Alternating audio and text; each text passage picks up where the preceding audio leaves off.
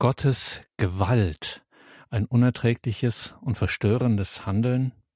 Herzlich willkommen und grüß Gott zu dieser Credo-Sendung bei Radio Horeb Leben mit Gott. Mein Name ist Gregor Dornis. Schön, dass Sie jetzt hier wieder mit dabei sind. Wir schauen wie gewohnt in diesen sommerlichen Wochen am Mittwochabend in ein Buch der Trierer Alttestamentlerin Professor Renate Brandscheid gemeinsam verfasst mit der Dominikanerin Schwester Dr. Theresia Mende im deutschsprachigen Raum bekannt für ihre Evangelisationsarbeit. Und die beiden Autorinnen Renate Brandscheid und Theresia Mende haben bei D&D Medien im Jahr 2020 ein außergewöhnliches Buch veröffentlicht. Es heißt Gewaltig und heilig, gepriesen als furchtbar, Fragen zum Gottesbild des Alten Testaments. Es geht darin um all die als schwierig, als negativ, als unbehaglich empfundenen Gottesvorstellungen im Alten Testament, die insbesondere die christliche Lektüre nicht immer ganz einfach machen. Kann es sein, dass wenn von Gottes Eifersucht, Zorn, Rache, Gewalt, Grausamkeit, vielleicht sogar Frauenfeindlichkeit die Rede zu sein scheint, kann das der Gott des Neuen Testaments, kann das der Gott Jesu Christi sein? Das wird in diesem reich bebilderten Buch gewaltig und heilig gepriesen als furchtbar, werden diese Gottesbilder genau untersucht und für den christlichen Leser erklärt. Immerhin, das Alte Testament ist auch unsere heilige Schrift, ist auch im christlichen Selbstverständnis Offenbarung Gottes.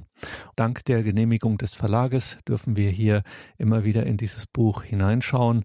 Der heutige Beitrag von Professor Renate Brandscheid geht der Frage nach Gottes Gewalt nach. Ist Gott gewalttätig, wie der Titel dieser Sendung und des entsprechenden Abschnittes im Buch Gewaltig und heilig gepriesen als furchtbar heißt, Gottes Gewalt, ein unerträgliches und verstörendes Handeln? Liebe Hörer von Radio Horeb. Die Frage nach dem gewalttätigen Gott ist eine, die weh tut, weil sie so gar nicht zur Vorstellung von einem Gott, dem das Heil aller Menschen am Herz liegt, passen will, und der viele Christen, weil sie ja vornehmlich auf das Alte Testament abzuzielen scheint, deshalb auch aus dem Wege gehen. Und wenn es dann doch geschieht, dass sie mit dieser Problematik konfrontiert werden, stehen sie ihr zumeist hilflos gegenüber. Aber was soll man auch auf die Schnelle dazu sagen, dass Gott im Alten Testament beispielsweise die Israeliten auffordert, Vernichtungskriege gegen die Landesbewohner zu führen und sie ohne Skrupel zu töten, wenn im Kontrast hierzu Jesus im Neuen Testament die Feindesliebe lehrt und diejenigen selig preist, die keine Gewalt anwenden. Von rücksichtslos eingesetzter Gewalt wendet sich jeder human und rechtlich denkende Mensch erschrocken und angewidert ab. Von Terrorakten, wie sie mittlerweile auf allen Erdteilen geschehen, von Fanatikern, die meinen, im Namen Gottes töten zu müssen. Gewalt und Gottglaube, wie passt das zusammen? Oder mit noch mehr Unbehagen gefragt, wie kann Gott Gewalt ausüben und dabei schonungslos vorgehen? Denn das ist ja letztlich das Beunruhigende in verschiedenen alttestamentlichen Texten, dass hier nicht allein Menschen ihre Gewalttaten mit Religion legitimieren, sondern dass Menschen sich dabei an einem entsprechenden Gewalthandeln Gottes entweder orientieren oder aber ihm hilflos ausgeliefert sind. Auf welche Weise soll man sich dieser Problematik stellen? Soll man alle Bibelstellen auflisten, die zeigen, wie durchgängig und massiv Gott im Alten, aber auch im Neuen Testament mit dem Gedanken der Gewalt verbunden ist.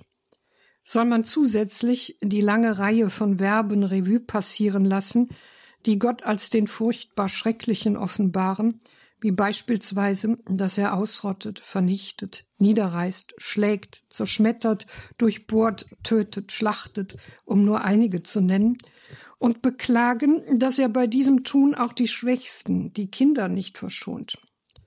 Nur bei welcher Schlussfolgerung würde eine solche Betrachtungsweise enden? Bei der Feststellung, dass wir im Glauben damit leben müssen, dass es eine unauflösbare Spannung von Gerechtigkeit und Gewalt in Gott gibt, der somit auch ein Antlitz von Wildheit, Ambivalenz und Gewalttätigkeit besitzt und in dem ein unaufhebbarer dämonischer Zug schlummert? In jedem Fall betreten wir, wenn wir die Thematik Gottes Gewalt auf diese Weise angehen, vermintes Gelände, das uns, ungeachtet der Tatsache, dass das Alte Testament immer wieder auch Perspektiven zu einer Überwindung der Gewalt aufzeigt, hinsichtlich einer theologischen Bewältigung dieser Fragestellung letztlich keinen Ausweg eröffnet.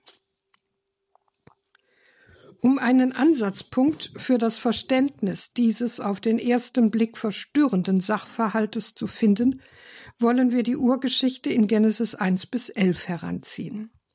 In ihr begegnen wir nämlich Texten, die in einer grundsätzlichen Weise über die Ordnungen Auskunft geben, in welche Gott die von ihm geschaffene Welt hineingestellt hat, in der sich aber auch eine Darstellung über das Wesen der Gewalt findet, über ihren Ursprung, ihre Ausbreitung und Gefährlichkeit sowie über ihre Bekämpfung und Überwindung durch die heilsgeschichtliche Offenbarung Gottes.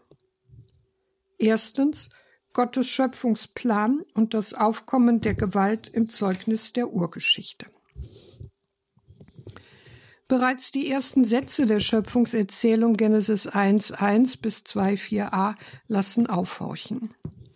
Denn nachdem Genesis 1.1 zusammenfassend und mit allem Nachdruck herausgestellt hat, dass Gott der ungeschaffene Urgrund von Mensch und Welt ist, weist der zweite, grundlegende Einleitungssatz in Genesis 1.2 darauf hin, dass die Entfaltung des Geschaffenen durch eine chaotische Kraft bedroht ist, die sich dem Schöpfergott zwar nicht dauerhaft in den Weg zu stellen vermag, die aber dennoch auf der Erde ihre Wirkung zeigt. Die Erde war wüst und wirr, Finsternis lag über der Urflut, aber Gottes Geist war über den Wassern in Bewegung. Urflut und Finsternis sind nicht nur im Denken der Bibel und ihrer Umwelt Bilder für bedrohliche Größen. Auch wir teilen die Erfahrung, dass eine Wasserflut unkontrolliert losbrechen und der Mensch der Finsternis gegenüber Bangen empfinden kann. Ein Phänomen, um das überdies auch unsere kirchlichen Abendlieder wissen. Woher diese Chaosmacht kommt, kann die Bibel nur in Ansätzen beantworten. Da dies ein Sachverhalt ist, der mit dem Schöpfungs- und Geschichtsplan Gottes zusammenhängt, in den der Mensch zwar Einblick, über den er aber keine Verfügungsgewalt erhalten hat. Wohl aber kann uns die Tatsache, dass die Erde, noch bevor ein Mensch einen Fuß auf sie gesetzt hat, bereits von Naturkatastrophen unterschiedlichster Art erschüttert wurde, ein Verständnis für die Deutung des biblischen Verfassers vermitteln. Auf diesem Hintergrund ist die Erschaffung des Lichtes in Genesis 1.3 als erstes der sukzessiv entstehenden Schöpfungswerke zur Begrenzung der chaotischen Finsternis so etwas wie eine Kampfansage, die Gott endgültig einlöst, wenn er am siebten Schöpfungstag das von ihm Geschaffene noch einmal zum Gegenstand seines Handelns macht.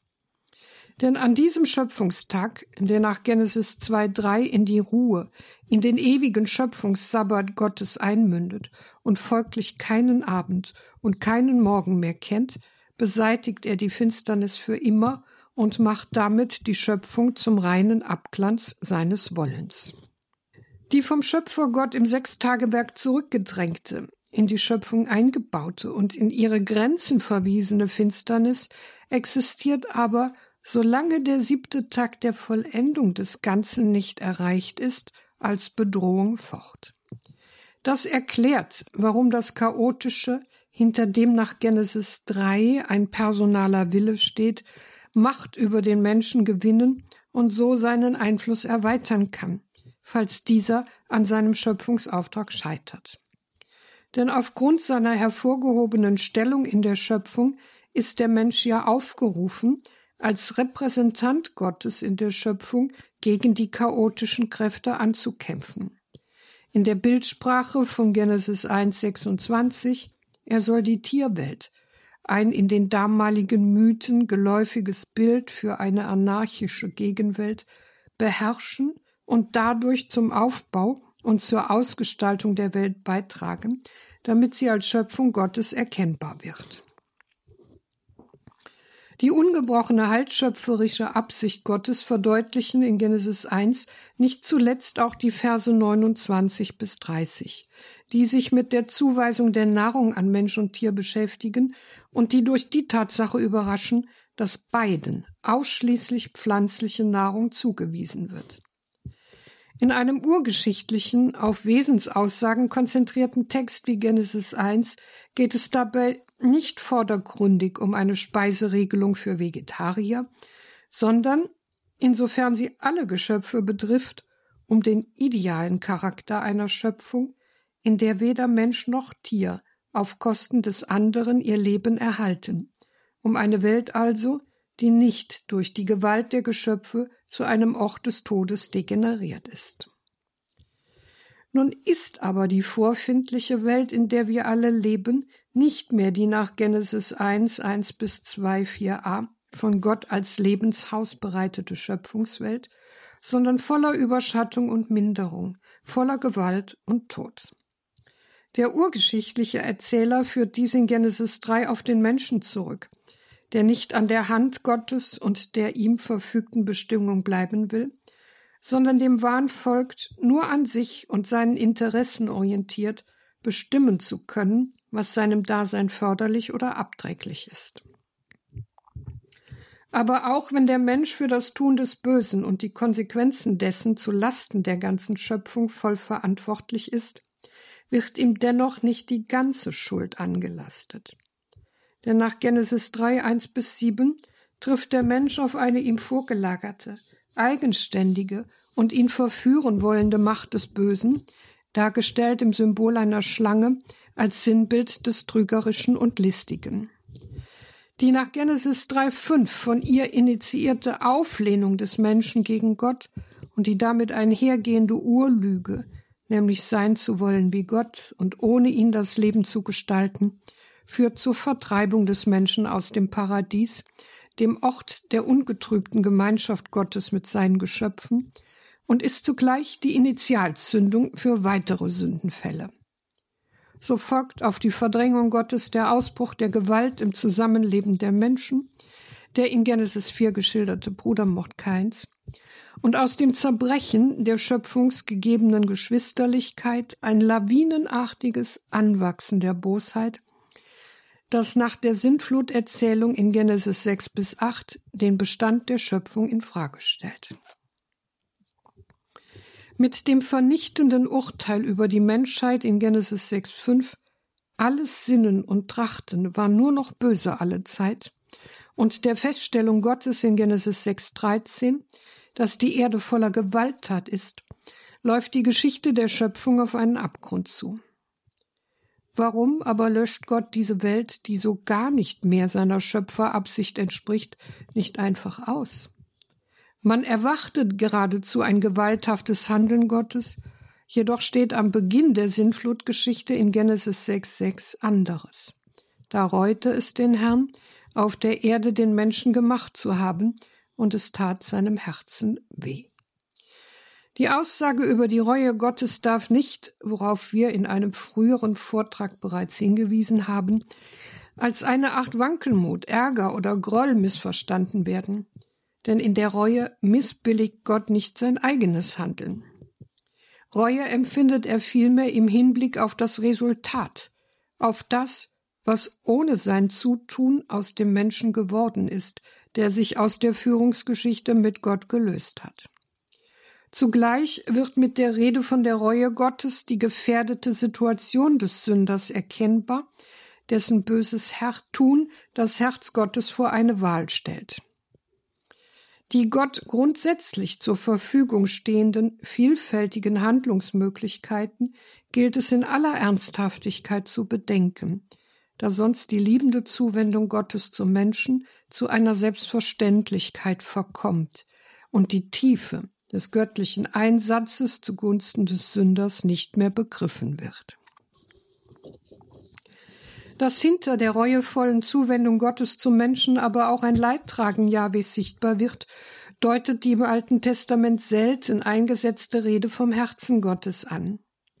Das Herz als Sinnbild der Personmitte, wo die Affekte und Gedanken des Menschen ihren Grund haben, meint mit Bezug auf Gott den Sitz seiner Schöpfungs- und Geschichtsplanung, also das, was sein Gemeinschaftswille zum Guten für Mensch und Welt vorgesehen hat.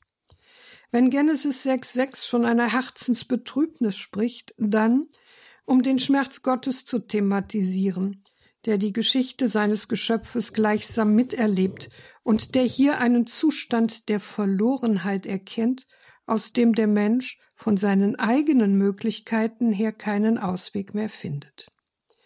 Vom Gewalthandeln des Menschen her gesehen kann Gott nur ein gebrochenes und an sein Ende gelangtes Gemeinschaftsverhältnis konstatieren. Ich sehe, das Ende aller Wesen aus Fleisch ist gekommen, denn durch sie ist die Erde voller Gewalttat. Genesis 6,13. Von Gottes Herz und damit von seiner Planung her gesehen besteht hingegen Hoffnung, dass Gott trotz des menschlichen Versagens an den Zielen seiner Wege mit der Menschheit festhält. Was die Aussagen Genesis 6, 5 bis 6 als einen spannungsvollen Vorgang im Herzen Gottes schildern, beschreibt die nachfolgende Fluterzählung als ein dramatisches Geschehen, in dem sich Vernichtungsgericht und Retterinitiative Gottes gegenüberstehen.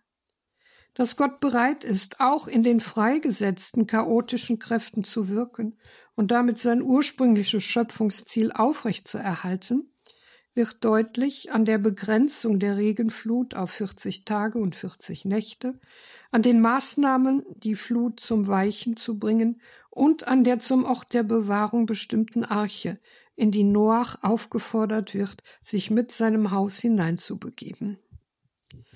Die Sintflutgeschichte verarbeitet somit das Wissen um die Gefährdung der Schöpfung, deren Bestand der biblische Verfasser aufgrund seiner Glaubenserkenntnis über das Wirken der Macht des Bösen nicht als eine selbstverständliche Gegebenheit wahrgenommen hat. Angesichts der Tatsache, dass heute die technischen Mittel zu handen sind, das Menschengeschlecht auszurotten und mit ihm die Tiere und Pflanzen, also Leben schlechthin, kommt der biblischen Sinnfluterzählung ungeahnte Aktualität zu. Sie will jedoch keine Ängste mehren, sondern vielmehr das Urvertrauen in den Schöpfergott stützen, denn von ihrer Intention her ist sie keine Katastrophenerzählung, sondern eine Rettungserzählung.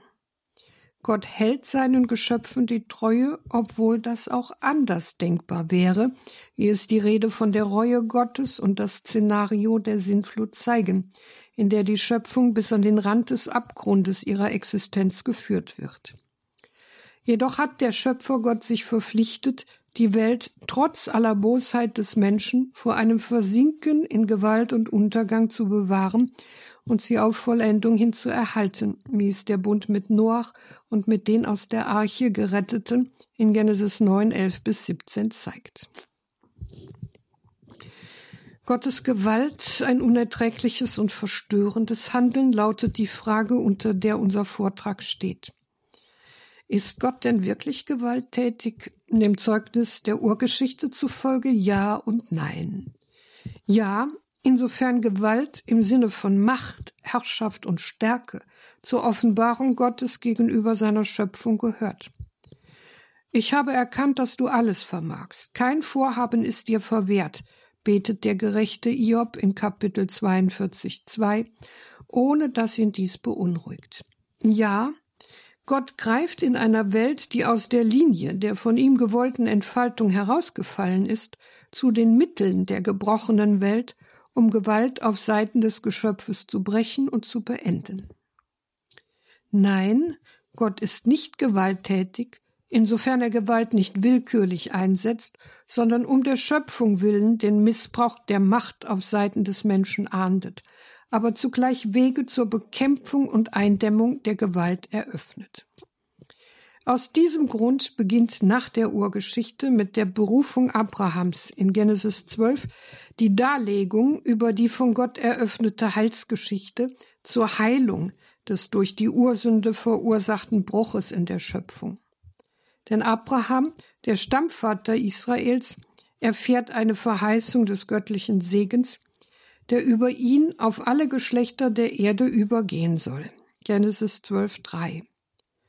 Jedoch zeigt die Urgeschichte auch, dass aufgrund des Sündenfalls, in dem sich der Mensch die Auflehnung der Macht des Bösen gegen Gott zu eigen macht und seinerseits in Freiheit nachvollzieht, das menschliche Gewalthandeln erst mit der Vollendung der Schöpfung ihr Ende findet. Dann nämlich, wenn Gott alle gottwidrigen Mächte ihr definitives Ende erleben lässt.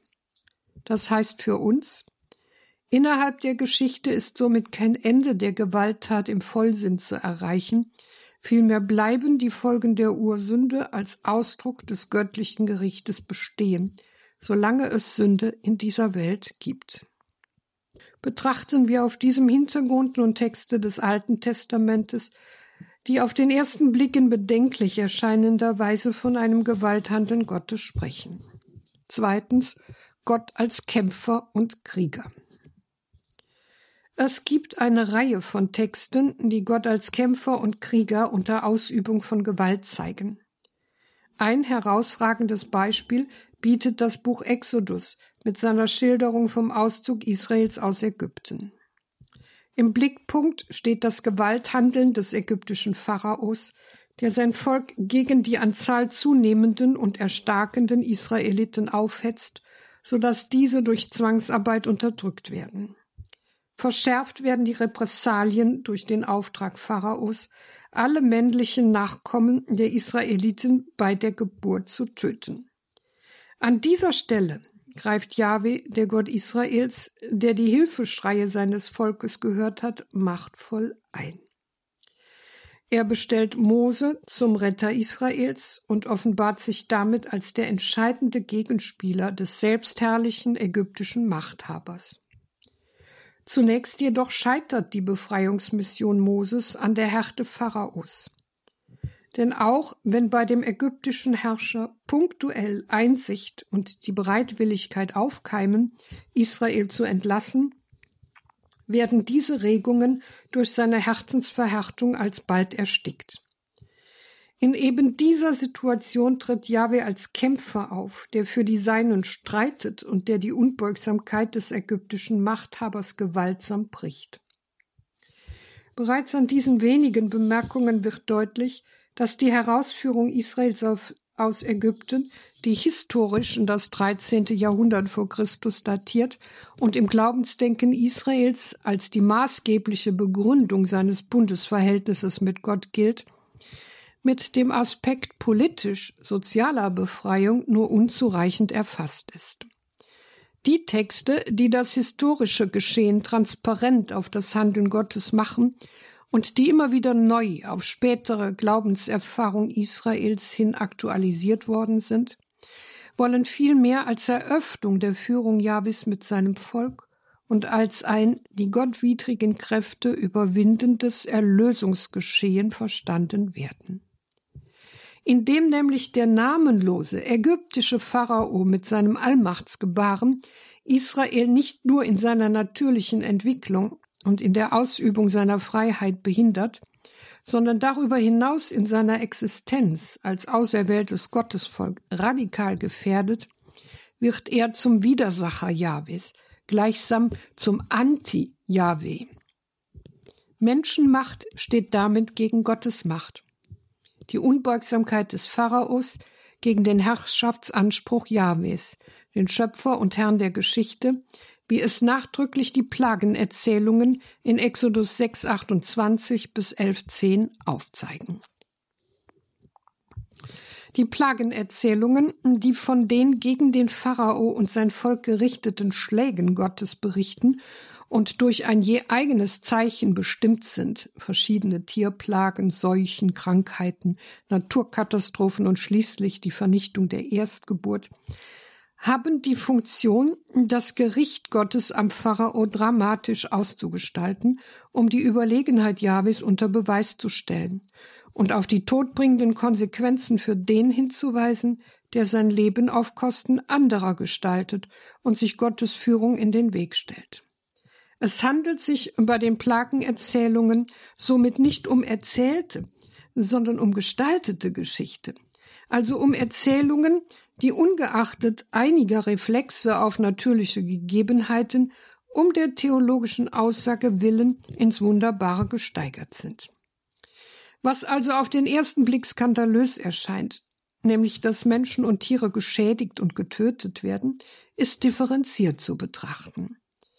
Es geht nicht um ein riesiges Morden oder eine blutrünstige Fantasie, die sich in diesen Texten austobt, auch nicht um ein unkontrolliertes Gewalthandeln Jahwes, sondern um theologische Deutung, die die Realität der Offenbarung Gottes in Heil und Gericht zur Darstellung bringt und zu erkennen gibt, dass letztlich Gott die Fäden des Handelns in der Hand hält und seiner nicht spotten lässt. Sicherlich lassen einen die gewählten Darstellungsmittel zunächst einmal erschrecken. Insbesondere die Schilderung, in der Gott auf dem Höhepunkt der Plagen die Erstgeborenen Ägyptens, angefangen vom Erstgeborenen Pharaos bis zum Erstgeborenen des Gefangenen im Kerker und sogar jede Erstgeburt beim Vieh schlägt. Es gab kein Haus, in dem nicht ein Toter war, stellt Exodus 12,30 abschließend fest. Grausam erscheint das Vorgehen Jahwes als ein Tun, das Schuldige wie Unschuldige gleichermaßen trifft, wenngleich er, indem er die Plagen jeweils ankündigt, den Pharao und sein Volk nicht blind in das Verderben laufen lässt und auf deren Umkehr hofft. Erst als letzteres nicht geschieht, fällt der Frevel des Pharaos, der zuvor die Erstgeborenen Israels getötet hat, durch Gottes Eingreifen in Form der Strafe auf ihn zurück, wobei der gottwidrige Frevel als Verneinung vorgegebener Ordnungen jene heillose Dimension schafft, von der auch Unschuldige betroffen sind. Bei der Lektüre der Plagenerzählungen darf man sich also nicht in den Einzelheiten verlieren, sondern muss das theologische Aussageziel im Auge behalten, nämlich dass die Erzählungen in ihrer zugespitzten Darstellung das Rätsel der Sünde und des Widerstandes gegen Gott einerseits und Gottes Durchsetzungskraft, der sich nichts und niemand in den Weg stellen kann, andererseits zum Ausdruck bringen. Die Errettung Israels verbunden mit dem Untergang der ägyptischen Verfolger behandelt Exodus 14, ein Kapitel, das in der katholischen Kirche in der Feier der Osternacht gelesen wird, weil die Errettung der Israeliten aus der Knechtschaft des Pharaos und die mit der Auferstehung Jesu besiegelte Errettung des Menschen aus der Knechtschaft der Sünde und des Todes ein und demselben Heilshandeln Gottes zuzuordnen sind nicht mehr von den Mächten der Gewalt und des Todes beherrscht werden. Eben das erlebt das vor den Ägyptern flüchtende Israel punktuell in seiner Errettung am Schilfmeer. Und auch hier tritt Gott als Kämpfer und Krieger auf, wenn er für Israel streitet und die Ägypter in den Untergang treibt. Als problematisch wird in diesem Kontext immer wieder die Ankündigung Gottes empfunden, dass er das Herz des Pharaos verhärten will. Ich will das Herz des Pharaos verhärten, so dass er ihnen nachjagt. Dann will ich am Pharao und an seiner ganzen Streitmacht meine Herrlichkeit erweisen, und die Ägypter sollen erkennen, dass ich der Herr bin. Exodus 14,4. Ist also letztlich Gott die Ursache für das Böse und der verstockte Mensch folglich nicht für sein Verhalten verantwortlich? Da aber an anderer Stelle mehrfach die Rede davon ist, dass der Pharao selbst sein Herz verhärtet, will die Aussage über die gottgewollte Verstockung des Pharao den Pharao nicht in seinem schuldhaften Verhalten entlasten, sondern darauf hinweisen, dass seine Herrschaft begrenzt und er trotz seines Allmachtgebarens einer höheren Macht unterworfen ist, die ungeachtet seiner Verweigerung eine Veränderung der Verhältnisse herbeiführen kann. Die menschliche Verstocktheit Pharaos und die gottgewollte Verstockung wirken also zusammen, laufen gleichsam aufeinander zu, so dass man sagen kann, wer sich selbst verstockt, dessen Verstockung vollendet Gott. Derjenige, der willentlich gottwidrige Pläne betreibt und verstockt bleibt, muss diesen Weg auch bis zum bitteren Ende gehen. Dass das Böse und Gewalttätige vor Gott keinerlei Existenzberechtigung hat und dass am Ende nicht die chaotischen Kräfte den Sieg davontragen, sondern Jahwe, zeigt eine Aussage zu Beginn der Schilderung von der Errettung Israels am Meer in Exodus 14, 13. Wie ihr die Ägypter heute seht, so seht ihr sie niemals wieder. Dieser Ankündigung geht es nicht um die Vernichtung der Ägypter im Sinn eines Völkermordes, sondern um die Entmachtung der Ägypter als Instrument des Bösen zur Vernichtung des Jahwe-Volkes. Das aber ist ein Sachverhalt, der sich in der Geschichte des Gottesvolkes immer wieder zugetragen haben. Machtblöcke, Diktaturen fallen in sich zusammen und verschwinden aus der Weltgeschichte, das Gottesvolk aber bleibt. In dieser Weise hat das damalige Israel beispielsweise den Untergang Assurs erlebt, welches über ein Jahrhundert lang den vorderen Orient knechtete und dessen Großreich dennoch nicht überdauerte, sondern Ende des siebten Jahrhunderts vor Christus in sich zusammenbrach. In unseren Tagen dürfen wir das Ende des Dritten Reiches oder den Niedergang des kommunistischen Machtblockes einmal aus dieser Perspektive betrachten. Bei der Darstellung des Meerwunders sind zwei Erzählfäden ineinander gearbeitet. Man erkennt dies deutlich daran, dass nach Vers 23 die Ägypter schon in das Meer gezogen sind, nach Vers 27 aber von Yahweh hineingeschüttelt werden. Einen Widerspruch hat die biblische Darstellung darin nicht gesehen, weil es ihr nicht um den zeitlichen Ablauf der Ereignisse geht, sondern um die Deutung des Geschehens im Glauben. Nach der älteren Deutung lässt Jahwe einen Ostwind kommen, der das Meer austrocknet, so dass die Ägypter den Israeliten nachsetzen. Hierbei geraten ihre Streitwagen in Bedrängnis, die Räder springen ab. Die Machtmittel auf die Ägypten vertraut hat, versagen.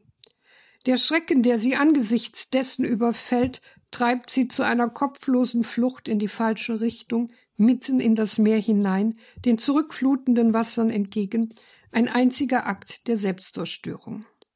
Das ist es, worüber der Leser nachdenken soll. Dass alle Machtgebärden von kriegstreibenden Nationen letztlich nur eine große innere Leere und Angst verkleistern sollen, dass Gottes Gericht aber ihre Selbstherrlichkeit bricht und sie in der von ihnen entfesselten Gewalt untergehen lassen. Die jüngere Darstellung entfaltet jene gewaltsame Szenerie, die sich in das Bewusstsein der meisten Menschen tief eingegraben hat. Die Wasser des Meeres spalten sich, das gewaltige Heer des Pharaos findet darin den Tod, während die Israeliten trockenen Fußes hindurchziehen und die Wasser zu beiden Seiten wie eine Mauer stehen. Mit dieser Darstellung verlangt der biblische Autor vom Leser keinen geistigen Spagat. Was er mit den Bildern seiner Zeit veranschaulichen will, ist nicht die Tatsache, dass die Wasser sich wirklich in der beschriebenen Weise geteilt hätten. Was er darstellen will, ist vielmehr Folgendes. Ausgerechnet die Kräfte, die den Untergang des Gottesvolkes vollenden sollen, werden bezwungen und für die Zwecke der Führung Gottes instrumentalisiert. Der Pharao sorgt also durch seine Opposition ungewollt dafür, dass Israel Ägypten verlässt und die Hilfe Gottes sowie die Wirksamkeit seiner Verheißung erfährt. Mit dem Schluss der Josef-Geschichte gesagt, Ihr gedachtet es böse zu machen, aber Gott gedachte es gut zu machen. Genesis 50, 20.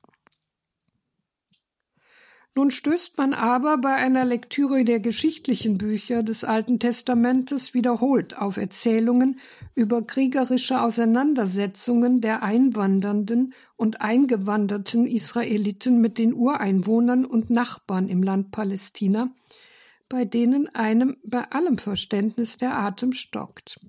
Denn diese Kämpfe wurden unter dem Beistand Jahwes geführt, wobei sogar diejenigen verflucht werden, die Jahwe in diesem Kampf nicht zu Hilfe gekommen sind. Richter 523.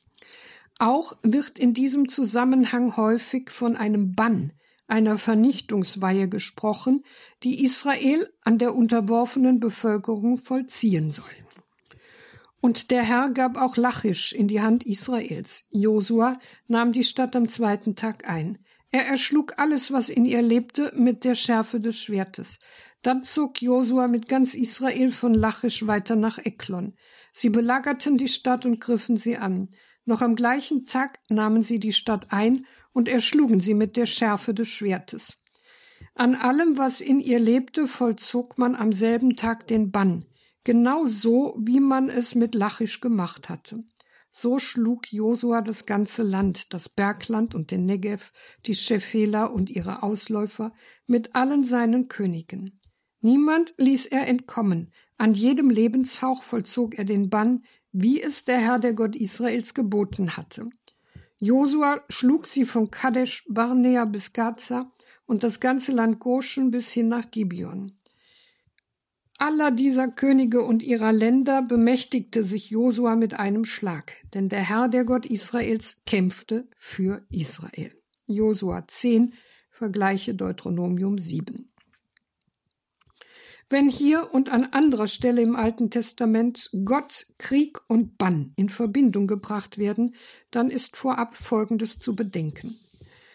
Die antike Welt kannte keine Trennung zwischen einem religiösen und einem profanen Handeln. Folglich war jeder Krieg eine politische und zugleich eine religiöse Angelegenheit, bei dem es um das Schicksal der betroffenen Menschen und um das ihrer Götter ging. Denn in der Antike war mit der Niederlage eines Volkes auch dessen Gott mitbesiegt, symbolisch ausgedrückt im Abtransport seiner Standbilder durch die Siegermacht. Auch bei der im Zusammenhang mit einem Krieg vollzogenen Vernichtungsweihe, dem Bann, handelt es sich nicht einfach nur um Grausamkeit, sondern, so unbegreiflich das für uns zunächst klingen mag, um eine Form der Gottesverehrung. Denn durch den Verzicht auf die materielle Beute, auf Tiere und auf Menschen wollte man eine totale Hingabe an den jeweilig verehrten Gott bekunden.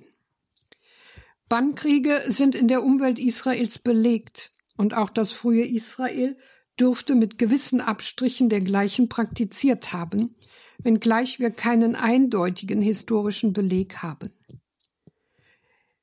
Jedoch kam der Bann nicht bei jedem Scharmützel und jedem Krieg zum Einsatz. Er war vielmehr das äußerste Mittel, zu dem man griff, wenn die eigene Existenz und damit auch der Herrschaftsbereich der verehrten Gottheit auf dem Spiel standen. Daher mussten die Gegner und auch die gegnerische Gottheit waren sie erst einmal besiegt, zu spüren bekommen, dass sie Unverzeihliches getan hatten. Das klingt furchtbar, aber wir sollten uns nicht zu schnell darüber erheben, denn dass die Kriegführung seither humaner geworden wäre, kann man angesichts vieler Beispiele aus der Gegenwart mit Fug und Recht bezweifeln. Betrachten wir nach diesen Vorbemerkungen nun die zur Debatte stehenden Gewalttexte hinsichtlich ihrer zeitlichen Entstehung und Aussageabsicht. Gerade bei Texten, die sich mit geschichtlichen Ereignissen befassen und sie theologisch betrachten, das heißt, sie auf das Gottesgeschehen hin transparent machen, ist es wichtig, die Umstände zu kennen, unter denen sie aufgezeichnet und gedeutet wurden. In unserem Fall fällt auf, dass die meisten der Texte, die von einem Krieg Gottes und einem in diesem Zusammenhang vollzogenen Bann sprechen, in das ausgehende siebte Jahrhundert vor Christus weisen. Was war das für eine Zeit und warum legte man so großen Wert auf die Schilderung des kriegerischen Gottes, in dessen Namen Israel den Bann vollzieht und vollnichtet? Es handelt sich um eine Zeit, in der man auf den Terror der Großmacht Assur zurückschaut, die über ein Jahrhundert lang den vorderen Orient unterdrückt hat und deren Grausamkeit sprichwörtlich war. So rühmten sich die Assyrer in ihren Annalen unter anderem der Tatsache, dass sie Gefangene fehlten, schindeten und verstümmelten, dass sie die Kultur der unterworfenen Völker zerschlugen, die bei dem geringsten Zeichen eines Aufstandes mit Deportationen rechnen mussten, wie beispielsweise das Nordreich Israel, das 722 vor Christus zerschlagen wurde. Mit der physischen Grausamkeit ging zugleich ein geistiger Terror einher, denn die Assyrer installierten bei den unterworfenen Völkern einen Staatskult, der die Religion der jeweiligen Völker infiltrieren und ruinieren sollte.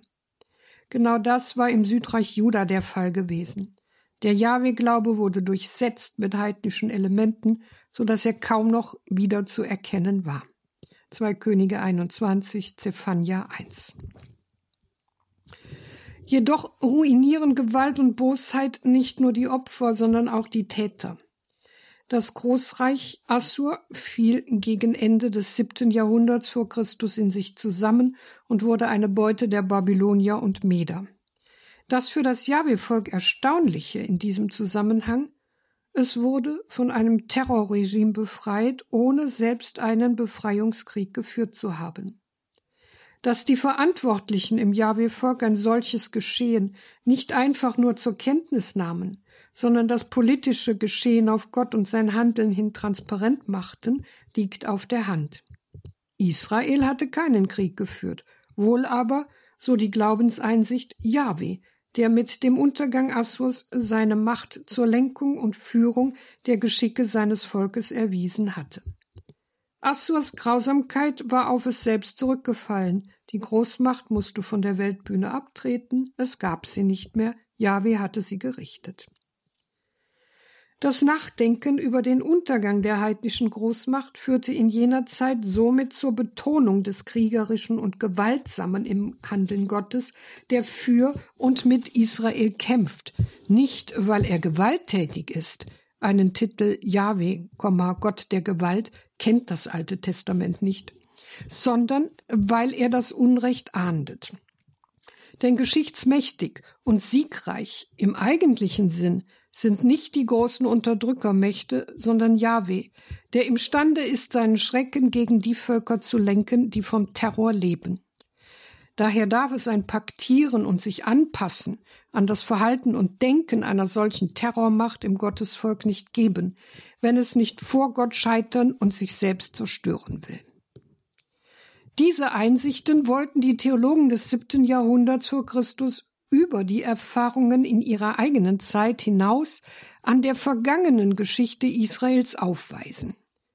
Denn auch in der Frühzeit Israels gab es Auseinandersetzungen mit Völkern, die das Jahwe-Volk physisch und geistig in seiner Existenz bedrohten. Völker, die jedoch anders als Israel zur Zeit der Abfassung der biblischen Texte über sie nicht mehr existieren. Warum hat das ohnmächtige Israel überlebt? Warum gingen seine mächtigen Bedränger unter? Weil, so die Antwort des Glaubens, Jahwe den Kampf für sein Volk geführt hat und es vor dem Ansturm seiner Feinde bewacht hat. Also begann man die alten Überlieferungen über die Anfänge Israels neu zu erzählen und schilderte die Auseinandersetzungen der Stämme Israels mit fremden Völkern und Gruppierungen jetzt unter dem Aspekt eines Jahwe-Krieges gegen alles Heidnische und setzte dabei die Vorstellung von der Vernichtungsweihe ein. So lässt man Israels Scharen von Stadt zu Stadt ziehen und den Bann an Mensch und Tier vollstrecken. Allein das Ausmaß dieser Kriege, mit denen ganze Landstriche entvölkert werden, zeigt an, dass diese Schilderungen nicht historisch, sondern theologisch gelesen werden sollen. Nicht um die erbarmungslose und bestialische Ausrottung von Mensch und Tier geht es in ihnen, sondern um die kompromisslose Ausrottung des Heidnischen und Wiedergöttlichen, mit dem Israel um seiner selbst willen keine Gemeinschaft haben soll. Nun könnte man einwenden, Warum nur hat Israel diese Glaubenseinsichten mit der grausamen Vorstellung von einer Vernichtungsweihe und der harten Rede vom kriegerischen Jahwe zum Ausdruck gebracht? Zum einen, weil es die Vorstellungswelt und Sprache jener Zeit war. Zum anderen, weil Israel in der Assyrerzeit die Erfahrung gemacht hat, dass es ein Heidentum mit verderblichen Praktiken gibt, die ein Gottesvolk, wenn es in diesen Strudel gerät, physisch und geistig ruinieren können. Der Baal fraß auf, was unsere Väter erwarben, ihre Schafe, Rinder, ihre Söhne und Töchter, klagen die Bewohner des untergegangenen Nordreiches Israel im Rückblick auf die Assyrerzeit, Jeremia 3, 24. Wir heutigen sprechen nicht mehr von der Gottheit Baal, aber das, wofür diese Gottheit steht, ist nach wie vor gegenwärtig und bedrohlich. Die Anbetung von Erfolg und Macht, und damit verbunden die rücksichtslose Selbstverwirklichung auf Kosten anderer. weil das Israel des siebten Jahrhunderts vor Christus in der Begegnung mit Assur die zerstörerischen Auswirkungen eines gewalttätigen Heidentums hautnah erlebt hat, betonte es das kriegerische Element des Gottesbildes und der Glaubenshaltung Israels im Kampf gegen all jene, die Chaos in die Welt hineintragen. Ihren grausamen Taten entspricht eine grausame Strafe. Diese Zusammenhänge aber erkennt in ihrer Tiefe nur der, der denjenigen anerkennt, gegen den gefrevelt wurde. Einfach gesagt, man erkennt diese Zusammenhänge nur dann, wenn man Gott erkennt und seine Weisungen anerkennt. Demgegenüber, und das muss an dieser Stelle in aller Klarheit gesagt werden, vollzieht sich der Aufbau der Gottesherrschaft nicht durch Gewalt, sondern wie es dieselbe Zeit, in der die Gewalttexte entstanden sind, in Deuteronomium 6.4 folgende herausstellt, in der Liebe zu Gott als der wahren Glaubenshaltung, die der Offenbarung Jahwes entspricht. Nun darf am Ende der Texterklärung eines nicht verschwiegen werden. Die Vorstellungswelt und die Sprache dieser Texte bleiben, wenn man sie isoliert betrachtet, anstößig. Sie entstammen den Erfahrungen mit einem Terrorregime und stellen deshalb dem menschlichen Gewalttäter die Gewalt Gottes und seiner Getreuen gegenüber. Damit werden sie jenseits des vorausgesetzten zeitlichen Hintergrundes bei allem Verständnis stets auch ein Ärgernis entfachen und können schlimmstenfalls sogar instrumentalisiert werden. So erklärte beispielsweise Yigal Lamir der 1995 den israelischen Ministerpräsidenten Yitzhak Rabin ermordete, nach seiner Bluttat, er habe im Namen Gottes gehandelt. Da Gott Abraham das Land zugesagt habe, dürfe kein israelitischer Politiker das verheißene Land an Araber geben. Hier zeigen sich die verheerenden Konsequenzen der ungeschichtlichen Verabsolutierung eines Einzelwortes, das als vermeintlicher politischer Auftrag missverstanden wird. Wer sich aber in einem vordergründigen Sinn der sogenannten Gewalttexte des Alten Testamentes bemächtigt und hieraus entweder ein dämonisches Gottesbild oder eine Erlaubnis zur Instrumentalisierung für das eigene Vorgehen schlussfolgert, der verfehlt nicht nur die theologische Denkarbeit dieser Texte, sondern auch die Eigenart des biblischen Offenbarungszeugnisses. Aus diesem Grund muss man diese Aussagen, wie es die Bibel ja auch getan hat, stets einbetten in das Gesamt der Offenbarung Gottes. Drittens Israel, das Volk, das mit Gott kämpft und Gott mit ihm. Dass Israel die Vorstellung von einem kämpfenden Gott sogar mit seiner Gründung verbunden hat, zeigt uns eine Erzählung innerhalb der Jakob-Geschichte. Jakob hat ja bekanntlich seinen Bruder Esau um den Segen des Erstgeborenen betrogen und dafür seinen alten Vater mit List und Tücke hereingelegt. Die Folge? Er musste aus seinem Elternhaus fliehen. Erst nach vielen Jahren der Läuterung will Jakob zurückkehren und sich mit seinem Bruder versöhnen. Auf diesem Weg zurück muss er sich eines Nachts einem Kampf stellen, der ihn und die Geschichte seiner Nachkommen unwiderruflich prägen wird. In Genesis 32, Vers 25 bis 32 heißt es, als er allein zurückgeblieben war, rang mit ihm ein Mann, bis die Morgenröte aufstieg. Als der Mann sah, dass er ihn nicht besiegen konnte, berührte er sein Hüftgelenk. Jakobs Hüftgelenk renkte sich aus, als er mit ihm rang. Er sagte, Lass mich los, denn die Morgenröte ist aufgestiegen. Er entgegnete, Ich lasse dich nicht los, wenn du mich nicht segnest. Er fragte ihn, Wie ist dein Name? Jakob, antwortete er. Er sagte, nicht mehr Jakob wird man dich nennen, sondern Israel, denn mit Gott und Menschen hast du gestritten und gesiegt. Nun fragte Jakob, nenne mir doch deinen Namen. Er entgegnete, was fragst du mich nach meinem Namen? Dann segnete er ihn dort. Jakob gab dem Ort den Namen Penuel und sagte, ich habe Gott von Angesicht zu Angesicht gesehen und bin doch mit dem Leben davongekommen. Die Sonne schien bereits auf ihn, als er durch Penuel zog, er hinkte an seiner Hüfte. Für unsere Ohren klingt hier manches fremd. Da kämpft Jakob mit einem schier übermenschlichen Gegner auf Leben und Tod, und er kann bestehen. Er stellt sogar eine Forderung, aber er fordert nicht Unterstützung für das anstehende Treffen mit seinem Bruder Esau, sondern er erbittet den Segen des Unbekannten. Dieser Segen scheint ihm so wichtig zu sein wie ehedem der Segen, den er von seinem Vater Isaak erschlichen hat. Eine dunkle und geheimnisvolle Geschichte. Sie ist sehr alt und erzählt ursprünglich wohl von einem Flussgeist oder Dämon, der in der Dunkelheit der Nacht enorme Kräfte besitzt, bei Tagesanbruch aber seine Macht verliert. Solche Geschichten gibt es in vielen Kulturen. Auch Israel hat derartiges gekannt, es in seine Erzählwelt aufgenommen und für geeignet angesehen, die Geschichte Gottes mit Jakob zu deuten. Nur spricht die Erzählung jetzt nicht mehr von einem Dämon, sondern in verhüllter Weise von einem Gott, der aber nicht einfach lieb und harmlos ist, sondern ein Gott, der dem Menschen spürbar auch entgegentritt. Er zwingt zum Kampf, zur Konfrontation, er beendet das Ausweichen des Menschen, der bekanntlich oft nicht anders von seiner Selbstgerechtigkeit lassen will. Gott kann also dem Menschen verborgen und doch spürbar begegnen, wenn er sein Leben aus Schuldverstrickung befreien will. Um dieses neue Leben kämpft Gott mit Jakob, während dieser alle Energien aufwendet, Gott standzuhalten und ihm den Segen abzuringen.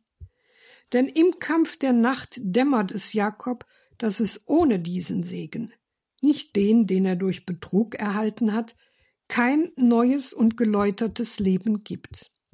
Und in der Tat segnet Gott Jakob, und zwar Gott als der im nächtlichen Kämpfer Verborgene, der aber seinen Namen nicht preisgibt und sich somit nicht dem Menschen ausliefert, und schenkt ihm mit einem neuen Namen auch eine neue Identität. Den Namen Jakob nämlich, der innerhalb der Jakob-Geschichte einen höchst problematischen Klang hat nach Genesis 25, Vers 26 Fersenhalter und nach Genesis 27, 36 Betrüger. Diesen Namen soll er hinter sich lassen und stattdessen Israel heißen, weil er mit Gott und Menschen gekämpft und gewonnen hat.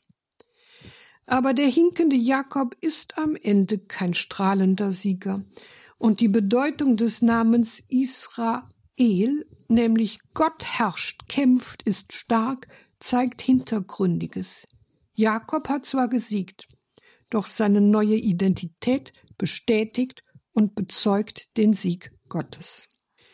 In Jakobs Gotteskampf hat sich Israel seine Gründungslegende geschrieben. Sein Kennzeichen ist, dass es von Gott Segen, Rettung und neues Leben erhalten und Gott ihm die Verfügungsgewalt über Segen und Leben abgerungen hat. Gläubige Existenz heißt für Israel somit fortan, an Gott festzuhalten, auch wenn man meint, Gott nähere sich als übermächtiger Feind und wolle einen gewaltsam von sich fortschleudern. Man wird bei diesem übermenschlichen Kampf verwundet, man wird wie Jakob hinkend, aber gesegnet herauskommen. Jakob Israel ist von nun an durch den erkämpften Segen ein ausgezeichneter und zugleich ein gezeichneter der aber als der für immer Gesegnete in ein neues Leben zurückkehrt. Und so hinkt Jakob Israel der aufgehenden Sonne, ein sehr sprechendes Sinnbild für die Retterhilfe Gottes am Morgen, entgegen als ein Mensch, dem Gott die Erwählung bestätigt und seine Schuld vergeben hat, als ein Mensch, der sich aber gleichwohl seiner Schwäche vor Gott bewusst bleibt. Viertens geistlicher Impuls. Unser Thema hat gezeigt, dass biblische Texte auch ein Stachel im Fleisch sein können. Wir sind allzu sehr gewohnt, Gott nur als Helfer in der Not anzusehen. Gott als Widerstand, als Kämpfer und Krieger ist in der Regel ein für uns ungewohntes Gottesbild, wenngleich das Alte und das Neue Testament dies als einen maßgeblichen Zug werten und dabei sogar von einer Waffenrüstung Gottes sprechen. Im Alten Testament spricht Jesaja 59, 17 davon, dass Jahwe, der angesichts des Fehlens von Recht und Gerechtigkeit im Gottesvolk gleichzeitig als Feind und Retter einschreitet, Waffen anlegt. Da aber keine Angriffswaffen und kein Blutvergießen erwähnt werden, ruht der Akzent sichtlich auf dem das göttliche Gericht umgreifenden Heilswillen Gottes. Er legte die Gerechtigkeit an wie einen Panzer und setzte den Helm des Heils auf. Er legte die Kleider der Vergeltung an und umhüllte sich mit leidenschaftlichem Eifer wie mit einem Mantel. In Anlehnung daran hat der Verfasser des Epheserbriefes im Neuen Testament eine Parenese formuliert und fordert angesichts einer von der Macht des Bösen beherrschten Welt die Gläubigen dazu auf, vorbereitet und gestärkt durch die Lebensgemeinschaft mit Christus, die Waffenrüstung Gottes anzulegen, damit sie Kraft finden, dem Bösen Widerstand zu leisten und sich im Glauben zu bewähren. Werdet stark durch die Kraft und Macht des Herrn, zieht an die Waffenrüstung Gottes, um den listigen Anschlägen des Teufels zu widerstehen. Denn wir haben nicht gegen Menschen aus Fleisch und Blut zu kämpfen, sondern gegen Mächte und Gewalten, gegen die Weltherrscher dieser Finsternis, gegen die bösen Geister in den himmlischen Bereichen. Darum legt die Waffenrüstung Gottes an, damit ihr am Tag des Unheils widerstehen, alles vollbringen und standhalten könnt. Steht also da, eure Hüften umgürtet mit Wahrheit, angetan mit dem Brustpanzer der Gerechtigkeit, die Füße beschut mit der Bereitschaft für das Evangelium des Friedens. Vor allem greift zum Schild des Glaubens. Mit ihm könnt ihr alle feurigen Geschosse des Bösen auslöschen. Und nehmt den Helm des Heils und das Schwert des Geistes, das ist das Wort Gottes. Epheser 6, Vers 10 bis 17. Auch wenn der primär Handelnde hier Gott ist, soll sich der Glaubende das anliegen, das mit dessen Waffenrüstung bildhaft umschrieben wird, zu eigen machen und Wahrheit gegen Unwahrheit, Gerechtigkeit gegen Ungerechtigkeit, Frieden gegen Unfrieden, Glauben gegen Unglauben, Heil gegen Unheil, Geist gegen Ungeist einsetzen. Zu dieser geistlichen Waffenrüstung gehört es aber auch, sich zuvor Klarheit über die Macht des Bösen zu verschaffen. Eben dies ist das Anliegen der alttestamentlichen Texte, die von Gottes Gewalthandeln sprechen nicht weil Gott willkürlich und missbräuchlich gewalttätig ist, sondern weil sein Handeln als Schöpfer und Erlöser sowohl entachtete und heillose Strukturen entlarvt und scheitern lässt, als auch bei der Durchsetzung seines Herrschaftsanspruches in dieser Welt den Weg für Heilung und Erlösung bahnt. In der heutigen Credo-Sendung bei Radio Horeb und Radio Maria hörten Sie Professor Renate Brandscheid mit einem Beitrag aus ihrem gemeinsam mit Schwester Dr. Theresia Mende verfassten Buch Gewaltig und heilig, gepriesen als furchtbar, Fragen zum Gottesbild des Alten Testaments. Heute ging es um die Frage nach dem gewalttätigen Gott im Alten Testament. Liebe Hörerinnen und Hörer, das können Sie nicht nur nachhören auf einer CD beziehungsweise in unserer Mediathek, Sie können das auch in aller Ruhe nachlesen im Buch Gewaltig und Heilig gepriesen als furchtbar. Erschienen ist dieses Buch bei D&D Medien. Danke an den Verlag, dass wir die Beiträge aus diesem Buch von Renate Brandscheid und Theresia Mende hier präsentieren dürfen gewaltig und heilig, gepriesen als furchtbar. Fragen zum Gottesbild des Alten Testaments. Liebe Hörerinnen und Hörer, natürlich haben wir das alles in den Details zu dieser Sendung auf horeb.org im Tagesprogramm entsprechend verlinkt. Und Sie können sich auch bei unserem Hörerservice melden. Der gibt Ihnen gern auch die näheren Angaben dazu weiter zu diesem Buch von Renate Brandscheid und Theresia Mende. Gewaltig und heilig, gepriesen als furchtbar. Fragen zum Gottesbild des Alten Testaments. Danke Ihnen allen fürs Dabeisein. Danke für Ihre Verbundenheit mit Radio Horeb, dass Sie unsere Gebets- und Glaubensgemeinschaft hier im Radio möglich machen, dass wir hier gemeinsam leben mit Gott, teilen können, miteinander und füreinander vor Gott einstehen dürfen. Das ist nur möglich dank Ihrer Gebete und nach der materiellen Seite dank Ihrer Spenden. Andere Einnahmen haben wir nicht. Wir leben ausschließlich von Spenden der Hörerinnen und Hörer. Ein herzliches Vergelt's Gott, dass Sie dieses Radio möglich machen. Einen gesegneten Abend und eine behütete Nacht wünscht ihr Gregor Dornis. Und jetzt um 21.30 Uhr folgt hier die Reihe Nachgehört.